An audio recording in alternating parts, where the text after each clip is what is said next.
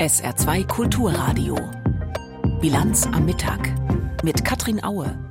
Die Kindergrundsicherung kommt. Nach monatelangem Streit haben sich die zuständigen Minister gestern Abend geeinigt. Gleich unser Thema.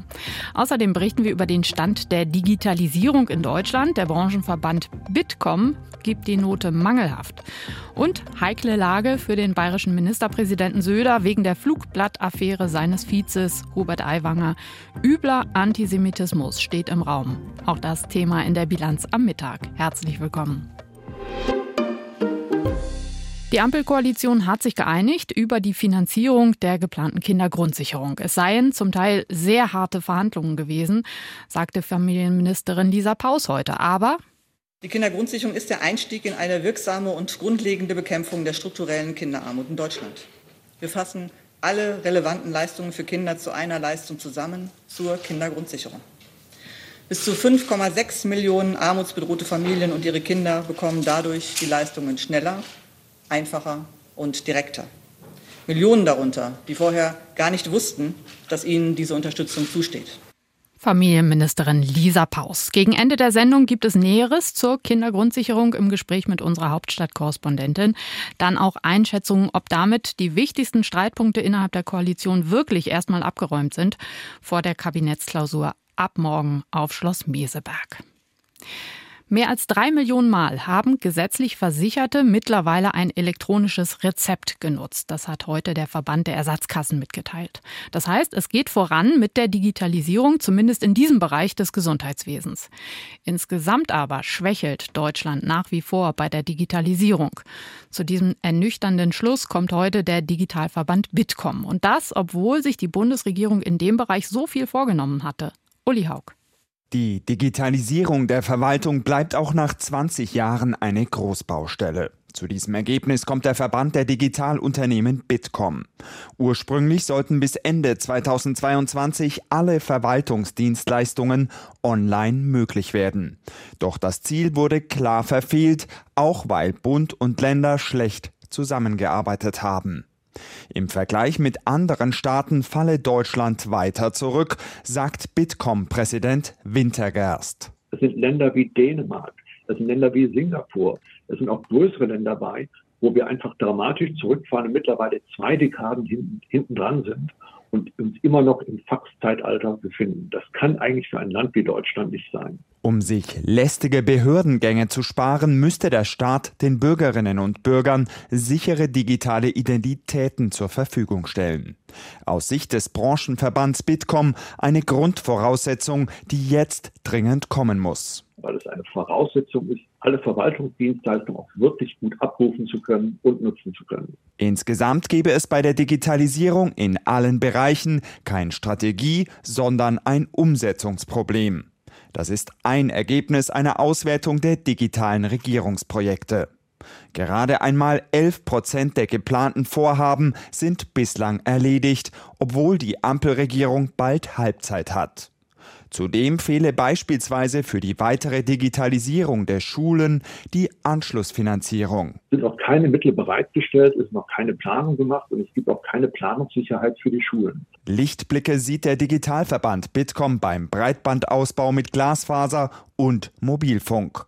Und auch die Digitalisierung im Gesundheitswesen nimmt Fahrt auf mit der digitalen Patientenakte. Am Samstag sind zwei Spaziergänger im Wald bei Karlsbrunn überfallen worden. Wir haben darüber berichtet. Ein Mann hat sie mit einem Messer angegriffen. Die Opfer schweben nicht mehr in Lebensgefahr. Das ist die gute Nachricht. Was bislang zur Tat, zu Täter und Opfern bekannt ist, hat meine Kollegin Stefanie Balle recherchiert. Ich habe sie vor der Sendung gefragt, ob die Polizei denn mittlerweile mehr weiß über Tathergang und Motiv. Nein, bislang hat weder der mutmaßliche Täter was ausgesagt, noch konnten die beiden Opfer vernommen werden. Die liegen beide im Krankenhaus und da steht erst noch die medizinische Versorgung im Vordergrund. Die sind beide mit mehreren Messerstichen von dem 23-jährigen Angreifer verletzt worden. Lebensgefahr besteht aber zum Glück, du hast es gesagt, nicht mehr. Die beiden waren arglos beim Gassigehen mit einer großen Dogge unterwegs. Das heißt, einen objektiven Anlass für den Angriff hat es nach bisherigen Erkenntnissen gar nicht gegeben? Genau, das Mitte 40-jährige Paar war offenbar einfach zur falschen Zeit am falschen Ort. Der mutmaßliche Täter, der war wohl volltrunken mit seinem Lastwagen zufällig im Wald von Karlsbrunn und wie zufällig er ein Messer in der Hand hatte und was überhaupt er im Wald gesucht hat, das alles ist noch völlig ungeklärt. Weder bei seiner Festnahme noch bei der Vorführung vor dem Haftrichter hat der Mann irgendwas zu seinen Beweggründen ausgesagt. Das wird er heute im Laufe des Tages aber sicher tun müssen. Er sitzt im Gefängnis auf der Lerchesflur in Saarbrücken und soll eben im Laufe des Tages vernommen werden. Der Verdacht gegen ihn wurde wegen der bisher bekannten Tatumstände von versuchtem Doppelmord auf versuchten doppelten Totschlag runtergestuft. Ein Opfer, der verletzte Mann, hat sich am Samstag noch zum Schützenhaus geschleppt und dort Hilfe gesucht. Dass dort gerade ein Helferfest stattfand, das war quasi Glück im Unglück? Ja, das war lebensrettend. Also das kann man tatsächlich so sagen. Es waren schnell Polizei und Rettungsdienst informiert, eine große Rettungsaktion gestartet und äh, während der Verletzte an der Hütte erst versorgt werden konnte, musste seine Lebensgefährtin erst noch im Wald gesucht werden. Als die Helfer die dann gefunden hatten, wurde der mutmaßliche Täter ganz in der Nähe gesichtet und von der Polizei festgenommen. Dabei war dann aufgefallen, dass der Mann schwer betrunken war. Widerstand gegen die Festnahme soll er aber nicht geleistet haben. Ein offenbar willkürlicher Angriff auf zwei Spaziergänger im Wald bei Karlsbrunn. Stefanie Balle war das mit Informationen. Korruption in der Ukraine. Das ist nach wie vor ein Problem. Zurzeit wird viel über einen Korruptionsskandal im Verteidigungsministerium geredet. Am Wochenende hat Präsident Zelensky konkretisiert, wie er künftig plant, korruptes Verhalten zu bestrafen. Rebecca Barth. Zelensky schlug vor, in Zukunft Korruption während des Krieges rechtlich mit Hochverrat gleichzusetzen. Dies könne ein ernstzunehmendes Instrument im Kampf gegen die weit verbreitete Korruption im Land sein. Aktuell stehen neue Vorwürfe gegen das Beschaffungswesen des ukrainischen Verteidigungsministeriums im Zentrum der Debatte. Die Einkäufe des Ministeriums zu überhöhten Preisen seien systematisch, behauptet der ukrainische Journalist Michailo Tkatsch. Medienrecherchen zufolge sollen Winterjacken für die ukrainische Armee im Wert von über 30 Millionen Dollar eingekauft worden sein. Der Vorwurf, stattdessen aber seien Sommerjacken zu überhöhten Preisen geliefert worden. Die Ukraine leidet seit Jahrzehnten unter grassierender Korruption und gilt laut Transparency International als das korrupteste Land in Europa, nur Russland sei demnach korrupter. Für eine weitere Annäherung an die Europäische Union muss die Ukraine die Korruption im Land effektiv bekämpfen. Es ist 12.37 Uhr, jetzt in der Bilanz am Mittag auf SR2 Kulturradio die Meldung von Tanja Philipp Mura. Unterstützer der Putschisten in Niger haben gegen die rund 1500 französischen Soldaten im Land protestiert. Tausende Demonstranten versammelten sich gestern in der Nähe des Flughafens in der Hauptstadt Niamey. Sie forderten den Abzug der französischen Soldaten. Neben dem Flughafen liegt ein Luftwaffenstützpunkt der nigrischen Armee. Auf dem Gelände gibt es auch ein französisches Militärlager. Zu den Protesten kam es kurz vor dem Auslaufen eines Ultimatums der neuen Machthaber Machthaber an den französischen Botschafter, das Land zu verlassen. Mehr Menschen in Deutschland arbeiten in Teilzeit. Deren Zahl stieg laut Statistischem Bundesamt von gut 9 Millionen im Jahr 2010 auf fast 12 Millionen im vergangenen Jahr. Zwar arbeiteten demnach im Vergleichszeitraum auch mehr Menschen Vollzeit, allerdings sei hier der prozentuale Anstieg bei weitem nicht so stark. Aus den Zahlen geht auch hervor, dass Teilzeitbeschäftigte heute im Schnitt auf eine höhere geleistete Stundenzahl kommen als noch 2010. Das von Trierer Wissenschaftlern nachgebaute römische Handelsschiff soll Mitte September über die Mosel und die Saar in Richtung Mittelmeer auslaufen. Wie die Universität Trier mitteilte, wird das Schiff in Dillingen auf einen Schwertransporter verladen. Dort soll es dann auf dem Landweg nach Cannes transportiert werden. Auf dem Mittelmeer wollen die Forscher den 16 Meter langen Segler anschließend auf seine Leistungsfähigkeit hin überprüfen. Die Wissenschaftler hatten das römische Frachtschiff auf der Basis eines gut erhaltenen Wracks originalgetreu nachgebaut. In den vergangenen Jahren wurde es immer wieder auf der Mosel getestet. Cedric Meissner vom 1. FC Saarbrücken Tischtennis steht im deutschen Aufgebot für die Team-Europameisterschaft in Malmö. Der FCS-Spieler reist Mitte September zusammen mit Timo Boll, Ricardo Walter, Benedikt Duda und Kai Stumper nach Schweden. Das hat der Deutsche Tischtennisbund bekannt gegeben. Nicht bei der Team-EM dabei ist dagegen FCS-Spieler Patrick Franziska. Er trainiert zurzeit für die Olympischen Spiele in Paris im kommenden Jahr. An Frankreichs Schulen gilt keine religiösen Symbole. Kurz gesagt, erlaubt sind weder ein Kreuz an der Wand noch Kippa oder Kopftuch auf dem Kopf. Nun hat die Regierung ein weiteres Kleidungsstück quasi auf den Index gesetzt, die Abaya, lange Gewänder, die vor allem von muslimischen Frauen getragen werden. Caroline Düller mit Einzelheiten. Man wird keine Abaya mehr in der Schule tragen können, sagte Bildungsminister Gabriel Attal am Sonntag in einem Interview mit dem Fernsehsender TF1. Man dürfe die Religionszugehörigkeit der Schülerinnen und Schüler nicht sofort erkennen können, wenn man eine Klasse betrete, so Attal weiter. Frankreich versteht sich als laizistisches Land, das heißt stark vereinfacht gesagt, dass religiöse Zeichen den öffentlichen Raum nicht dominieren dürfen und der Staat umgekehrt neutral gegenüber allen Religionen auftritt. Für Bildungsminister Gabriel Attal sind Abayas ein religiöses Symbol, das das Prinzip der Laizität verletzt. Laut dem französischen Islamverband CFCM haben Abayas, lange Überkleider, die in vielen muslimischen Ländern getragen werden, allerdings keinen religiösen Charakter. Auch manche Wissenschaftler betonen, dass Abayas keine eindeutig religiöse Bedeutung haben. In den vergangenen Schuljahren waren allerdings mehr Verstöße gegen die Laizität in Schulen festgestellt worden, viele davon in Zusammenhang mit Kleidung. In Frankreich dürfen seit 2004 in Schulen keine offensichtlichen religiösen Zeichen mehr getragen werden. Bildungsminister Attal will sich nun schnell mit den Verantwortlichen in den Schulen treffen, um die konkrete Anwendung des Abaya-Verbots zu klären. 1963 war ein bewegtes Jahr für die Proteste der schwarzen Bevölkerung gegen die Rassentrennungsgesetze in den USA. Genau heute vor 60 Jahren hat Martin Luther King seine berühmte Rede gehalten, I Have a Dream. Auch legendär war damals 1963 der Marsch der Kinder von Birmingham. Zu Tausenden haben sie damals die Schulen verlassen und sind ins Stadtzentrum marschiert. Für ihre Rechte. Ralf Borchardt erinnert. Yeah, yeah, yeah. Wenn Janice Kelsey zu Hause in Birmingham über das Jahr 1963 spricht, leuchten ihre Augen und gleichzeitig spiegelt sich in ihrem Gesicht der Ernst der Situation damals. Sie war gerade 16 geworden. That particular day, May 2nd, 1963, an diesem speziellen Tag, dem 2. Mai 1963, habe ich meine Pläne nicht mit meinen Eltern besprochen. Ich hatte einige Workshops über gewaltfreies Demonstrieren besucht. Wir hatten Protestsongs eingeübt. Ich fühlte mich vorbereitet. And so I felt prepared.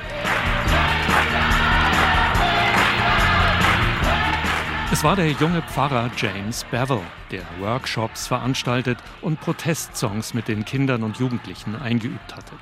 Am 2. Mai verließen hunderte schwarze Kinder, von ihren Lehrern unterstützt, die Klassenzimmer und strömten zum vereinbarten Treffpunkt der 16th Street Baptist Church. Es kamen hunderte anderer Kinder dort an. Es wurden Gebete gesprochen. Dann sind wir Hand in Hand die Stufen der Kirche hinuntermarschiert und haben We Shall Overcome gesungen.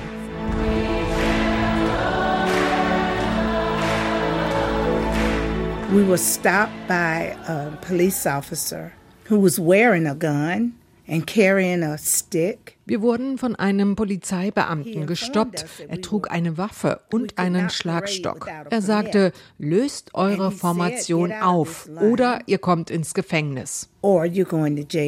Sie kamen ins Gefängnis, die jüngsten erst sechs Jahre alt. Am nächsten Tag marschierten in Birmingham noch mehr Kinder Mehrere tausend, auch Erwachsene demonstrierten. Eugene Bull Connor. Unser lokaler Polizeichef Eugene Bull Connor forderte Verstärkung an. Es waren Beamte mit Schäferhunden. Die Hunde fielen die Demonstranten an. Es wurden Hochdruck-Wasserwerfer eingesetzt. Der Wasserstrahl war so hart, dass einer Freundin von mir ein Teil ihrer also Haare vom Kopf gerissen wurde. Manche Kinder kamen mit Hundebissen ins Krankenhaus. And some kids went to the hospital with dog bites. Entscheidend war, sagt Janice Kelsey, dass die Fernsehbilder aus Birmingham um die Welt gingen. And it was shown all over the world on television. Die Bilder des brutalen Polizeieinsatzes sorgten überall in den USA für Empörung. America was. Ganz Amerika schämte sich wegen der Gewalt, die Ordnungskräfte Kindern antaten. Die sogenannte Rassentrennung in Bussen, in Lokalen, in städtischen Einrichtungen in Birmingham wurde offiziell aufgehoben. Und heute? Um, so my great grandmother. Khalees Benson ist 17. Sie engagiert sich an ihrer Schule und bei öffentlichen Veranstaltungen für das Wachhalten der Erinnerung. Weil mir bewusst geworden ist, wie wichtig es ist, die eigene Geschichte zu verstehen. Du weißt nicht, wohin du gehen sollst, wenn du nicht weißt, woher du kommst. Früher war ich auch lieber Cheerleader oder bin zum Tanzen gegangen, bis ich verstanden habe, wie wichtig meine Geschichte für mein Bewusstsein ist.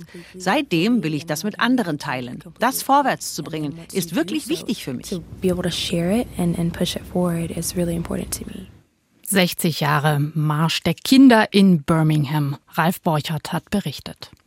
Vor etwa drei Monaten ist Bayerns Vizeministerpräsident Hubert Aiwanger mit einer Rede in die Schlagzeilen geraten. Auf einer Demonstration in Erding sagte er damals, Zitat, die schweigende Mehrheit des Landes müsse sich die Demokratie zurückholen.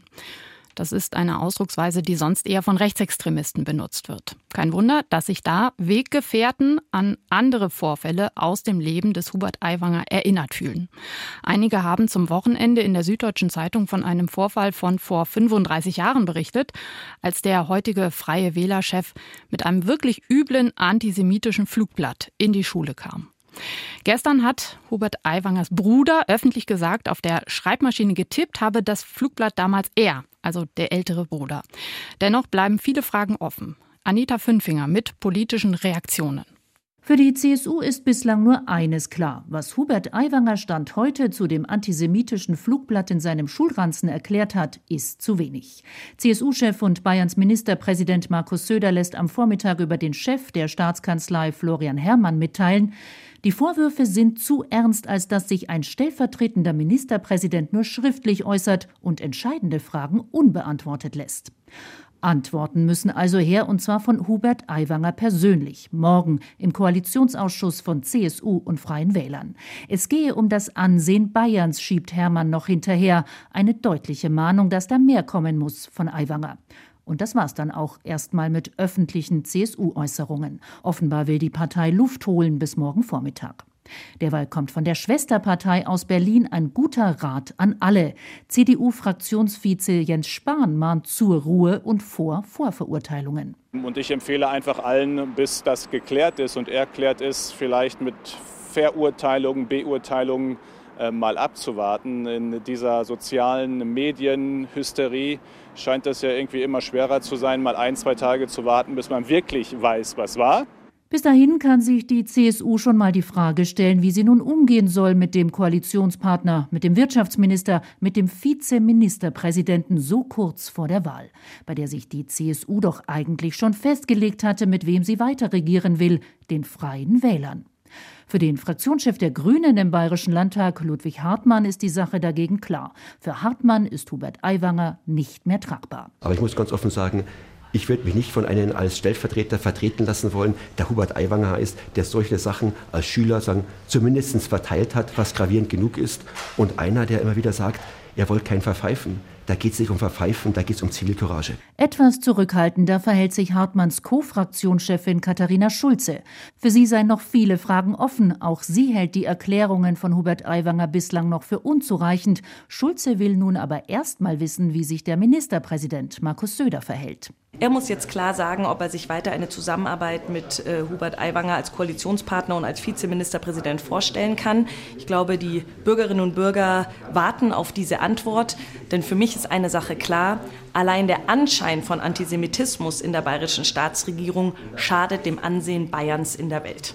Hubert Aiwanger und Markus Söder haben bislang vermieden, gemeinsam gesehen zu werden. Beide sind heute zu Gast bei der Michaelismesse im unterfränkischen Miltenberg. Aiwanger scherzte bei seiner Ankunft, er müsse sich erst mal schön machen, er wolle ja nicht unanständig ankommen. Detailfragen zu seiner Schulzeit und dem Flugblatt in seinem Schulranzen bügelte er ab. Nächste Frage. Sie, Herr ja, ja, ja, nichts mehr. Derzeit nichts. Der Fall Hubert Aiwanger. Anita Fünfinger hat berichtet.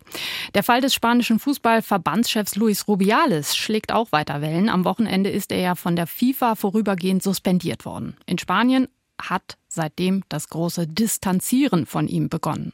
Den neuesten Stand hat Anna Mund. Am Mittag will der spanische Sportgerichtshof über die Einstufung des Fall Rubiales beraten. Es geht um die Frage, ob das Gericht den Kuss des Verbandspräsidenten bei der Siegerehrung nach dem WM-Finale der Frauen in Sydney als schwerwiegendes Vergehen begreift und damit die Klage der spanischen Regierung annimmt. Das würde wiederum Sportminister Miquel Iceta die Möglichkeit geben, Rubiales, wie von der Regierung gewünscht, sofort von seinen Funktionen als Präsident zu entbinden. Diese Suspendierung würde gelten, bis das Sportgericht endgültig über die Klage entscheidet. Am Nachmittag kommt Rubiales Verband erneut zu einer Krisensitzung zusammen. Spanische Medien erwarten, dass die Vorsitzenden der Regionalverbände dafür sorgen, dass der Fußballverband im Falle einer Suspendierung des Präsidenten seine Arbeit fortsetzen kann. Der Verband stehe unter Druck, weil der Weltfußballverband FIFA Rubiales bereits eine 90-tägige Sperre auferlegt hat. In dieser Zeit darf der keine fußballbezogenen Aktivitäten auf nationaler und internationaler Ebene ausüben. Währenddessen wird es immer einsamer um Rubiales. Die Spielerinnen des spanischen Nationalteams wollen so lange nicht mehr für Spanien auflaufen, wie Rubiales noch im Amt ist. Aus Solidarität mit Jenny Hermoso ist auch fast das gesamte Trainerteam der Nationalmannschaft zurückgetreten. Sogar Cheftrainer Jorge Wilder distanzierte sich schließlich, obwohl er bei Rubiales Wutrede am Freitag noch applaudiert hatte. In ganz Spanien hatten Fußballspieler und Fans das Wochenende genutzt, um ihre Solidarität mit Jenny Hermoso zu bekunden. Die Videos verbreiteten sich unter dem Hashtag Se acabó, es ist vorbei. So liefen zum Beispiel die Profis von Erstligist FC Cadiz mit einem Banner mit der Aufschrift Wir sind alle Jenny aufs Feld. Eine Woche nach dem Vorfall in Sydney scheint es, als würde nur noch seine Mutter zu Rubiales halten. Sie ist heute in Granada in den Hungerstreik getreten und will so lange durchhalten, bis, so sagt sie, die unmenschliche Verfolgung ihres Sohnes aufhört. Die Kindergrundsicherung war bis gestern Nacht der neueste Spaltpilz der Ampelkoalition, denn Finanzminister Lindner wollte im Haushalt für das kommende Jahr nicht so viel Geld für das Projekt locker machen, wie Familienministerin Paus sagte, dass sie braucht.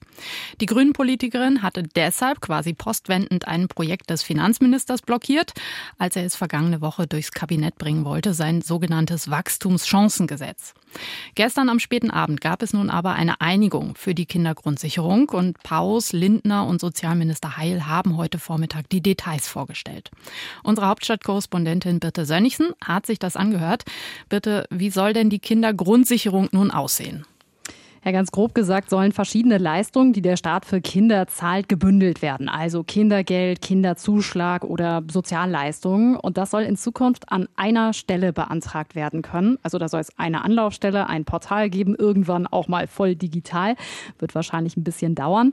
Und dann, und das ist die große Neuerung im Vergleich zu jetzt, soll der Staat Familien auch aktiv darauf aufmerksam machen, welche Leistungen ihnen denn zustehen.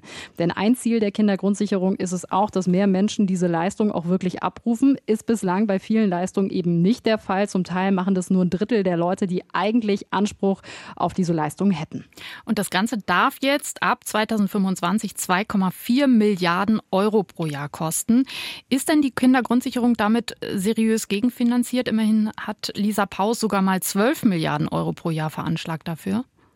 Ja, da kommt es ja darauf an, was soll die Kindergrundsicherung leisten. Das ist ja, gibt es ja grundsätzlich unterschiedliche Ideen, die da FDP und Grüne vor allen Dingen hatten. Die FDP hat die ganze Zeit darauf eben gepocht, dass sie sagt, naja, wir wollen eben, dass es ein Digitalisierungsprojekt ist und dass eben die Leute auch das Geld bekommen, die einen Anspruch darauf haben.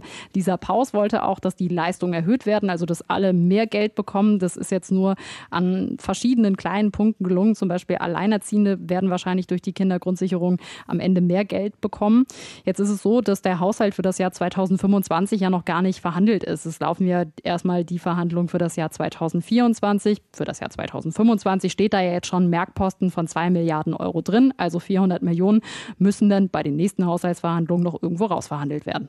Gibt es denn nun schon Reaktionen auf diese Einigung auch außerhalb äh, der Ampelkoalition? Ja, Kinderschutzorganisationen zum Beispiel, die sind unzufrieden mit der Einigung der Ampelkoalition. Da sagt zum Beispiel der Kinderschutzbund, dass es aus ihrer Sicht keine echte Kindergrundsicherung ist, dass sie da wirklich enttäuscht sind. Ähnlich äußert sich auch das Kinderhilfswerk. Die sagen, das ist zwar ein Schritt vorwärts, aber es ist eben nicht der erhoffte große Wurf, um die Kinderarmut in Deutschland umfassend nachhaltig zu beseitigen, urteilt da das Kinderhilfswerk. Nun ist ja morgen und übermorgen diese ähm, berühmt-berüchtigte Regierungsklausur in Schloss Meseberg mal wieder. Ist mit dieser Einigung äh, damit die Bahn frei für eine konfliktfreie Regierungsklausur? Ich sag mal so, dass die Klausur konfliktfrei zumindest nach außen ablaufen wird, das halte ich für wahrscheinlich, weil das ist ja immer das große Zeichen, was auch aus Meseberg ausgestrahlt werden soll. Es hält nur in der Regel nicht wahnsinnig lange, wenn ich mich an die letzten Regierungsklausuren erinnere. Es wird wahrscheinlich so kommen, dass das sogenannte Wachstumschancengesetz, eben dieses Gesetz, was Lisa Paus in der vergangenen Woche noch blockiert hat, jetzt in Meseberg verabschiedet werden soll. Also ich glaube, sie werden sich Mühe geben, sehr viel Harmonie wieder auszustrahlen ausstrahlen. Wie lange das hält und ob das wirklich alles stimmt, da mache ich mal ein Fragezeichen dran. Was sind denn da sonst noch so für Themen, die theoretisch Konfliktpotenzial hätten? Es gibt einige Themen, über die ja gerade gesprochen wird. Ähm, die Frage ist aber, ob es da in Mieseberg wirklich eine Einigung geben wird. Zum Beispiel der Industriestrompreis. Da gibt es ja durchaus unterschiedliche Auffassungen zwischen dem Wirtschaftsminister Robert Habeck und Finanzminister Christian Lindner. Da ist eigentlich der Kanzler Olaf Scholz eher an der Seite seines Finanzministers. Aber die SPD-Fraktion, da rumort es ein bisschen. Ähm, und da ist man zum ersten Mal so ein bisschen gegen die Meinung des Kanzlers gegangen. Also ich glaube, da ist noch ein bisschen Bewegung drin. Eine Kuh ist erstmal vom Eis, die Kindergrundsicherung vor der Regierungsklausur ab morgen in Meseberg. Informationen waren das von Birte Sönnigsen aus unserem ARD Hauptstadtstudio. Zum Wetter im Saarland. Heute ist es oft wolkenverhangen, aber es soll heute weitgehend trocken bleiben. Die Höchsttemperaturen 16 Grad in Nohfelden und 20 Grad in Dillingen. Morgen wieder viele Wolken und am Nachmittag sind auch Schauer und Gewitter möglich bei bis 20 Grad. Und am Mittwoch wird es wieder etwas sonniger und auch wärmer. Bis 22 Grad sind dann möglich. Das war die Bilanz am Mittag. Mein Name ist Katrin Aue. Hier folgt jetzt die internationale Presseschau. Und dann begrüßt sie, ich gucke gerade mal rüber ins andere Studio, Roland Kunz für den Nachmittag. Tschüss. SR2 Kulturradio. Auslandspresseschau. Letzte Woche haben sich Brasilien, Russland, Indien, China und Südafrika in Johannesburg getroffen. Dabei haben die sogenannten BRICS-Staaten unter anderem beschlossen, sechs weitere Länder aufzunehmen. Der Gipfel beschäftigt die internationalen Medien auch heute wieder. Le Monde aus Frankreich ist der Ansicht, die Erweiterung des Bündnisses bringe vor allem wirtschaftliche Vorteile. Die BRICS-Staaten könnten die Anliegen des globalen Südens im Bereich der nachhaltigen Entwicklung gemeinsam besser vertreten und bei der Reform des globalen multilateralen Systems, das immer noch vom Westen dominiert wird, mehr Einfluss nehmen. Die politischen Ziele sind hingegen weniger realistisch. Die Entscheidung ist ein Sieg für Chinas Präsident Xi. Wenn er aber ein Gegengewicht zur westlich dominierten G7 schaffen will, wird es ihm schwerfallen, so unterschiedliche politische Systeme wie die von Iran, Brasilien oder China unter einen Hut zu bekommen.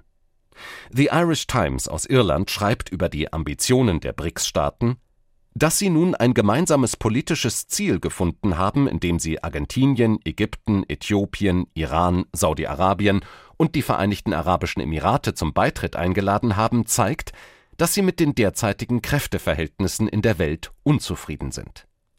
Die enthusiastische Bereitschaft von über 30 Staaten als Beobachter an dem Treffen teilzunehmen, sagt viel über den weit verbreiteten Wunsch nach Veränderung und die Suche nach Möglichkeiten, ihn zum Ausdruck zu bringen. Eine neue Welt ist im Entstehen. Themenwechsel. Der Präsident des spanischen Fußballverbandes Rubiales hat einen Rücktritt abgelehnt. Nach dem Finalsieg des spanischen Teams bei der Frauenfußball-WM hatte Rubiales eine Spielerin ungewollt auf den Mund geküsst. Der Standard aus Österreich kommentiert, dass der Europäische Fußballverband kein Wort zu den Taten seines Vizepräsidenten verliert, dass honorige Funktionäre wie Bayerns Karl-Heinz Rummenigge den Kuss absolut okay finden, All das spricht Bände über das System Fußball. Rubiales mag schon ein besonderes Exponat sein, Doch der beliebteste Sport der Welt beherbergt und toleriert zu viele selbstgerechte Machos, vor allem an seiner Spitze. Auch deshalb muss die Debatte nun groß geführt werden, bis auch der letzte Teilzeit-Sexist verstanden hat, dass im Sport gesellschaftliche Mindeststandards gelten. Das waren Auszüge aus Kommentaren der internationalen Presse, zusammengestellt von Klaas Christoffersen.